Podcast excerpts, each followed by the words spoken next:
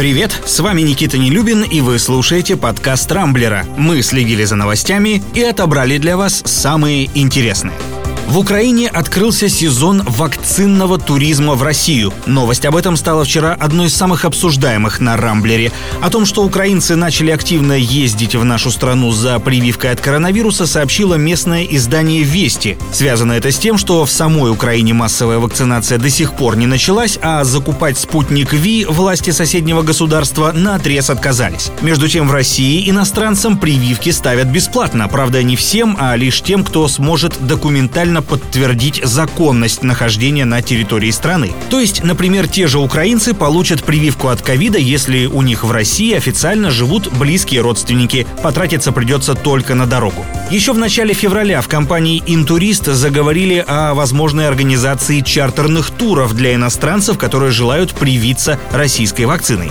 Говорят, такие заявки уже поступают из многих стран мира, в том числе из Европы. Кстати, в ЕС вчера назвали условия для разрешения разрешение использовать спутник Ви. Как заявила глава Еврокомиссии Урсула фон дер Ляйна, одобрение возможно только после того, как будет проведена инспекция предприятий по производству препарата. Мол, нужно убедиться, что процесс полностью отлажен и стабилен. Остается только один вопрос. Сколько еще людей могут заразиться и умереть от коронавируса, пока европейские власти будут проверять, насколько хорошо у нас тут все работает?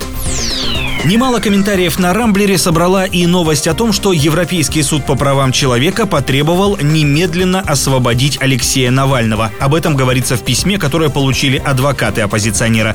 Впрочем, было бы наивно думать, что Россия вот так сразу взяла и выполнила это требование ЕСПЧ. Хотя надо отдать должное постановление Европейского суда о выплате Навальному компенсации наша страна все-таки худо-бедно соблюдала. Теперь же, судя по заявлениям российского Минюста, у политика не будет ни денег, ни свободы. В ведомстве назвали требование ЕСПЧ заведомо неисполнимым, поскольку в российском законодательстве для этого нет правовых оснований. И тут важно отметить, что незадолго до этого то самое российское законодательство было очень удобно и весьма своевременно подогнано под претензии такого рода. Напомню, согласно утвержденным на пеньках поправкам в Конституцию, российское право, к сожалению, имеет приоритет над международным. На этом фоне особенно фантасмагорично прозвучало вчерашнее заявление спикера Госдумы Вячеслава Володина о том, что Россия — это, цитата, «последний остров свободы в мире». Председатель Нижней Палаты на полном серьезе противопоставил нашу страну, в том числе США, где, по его словам,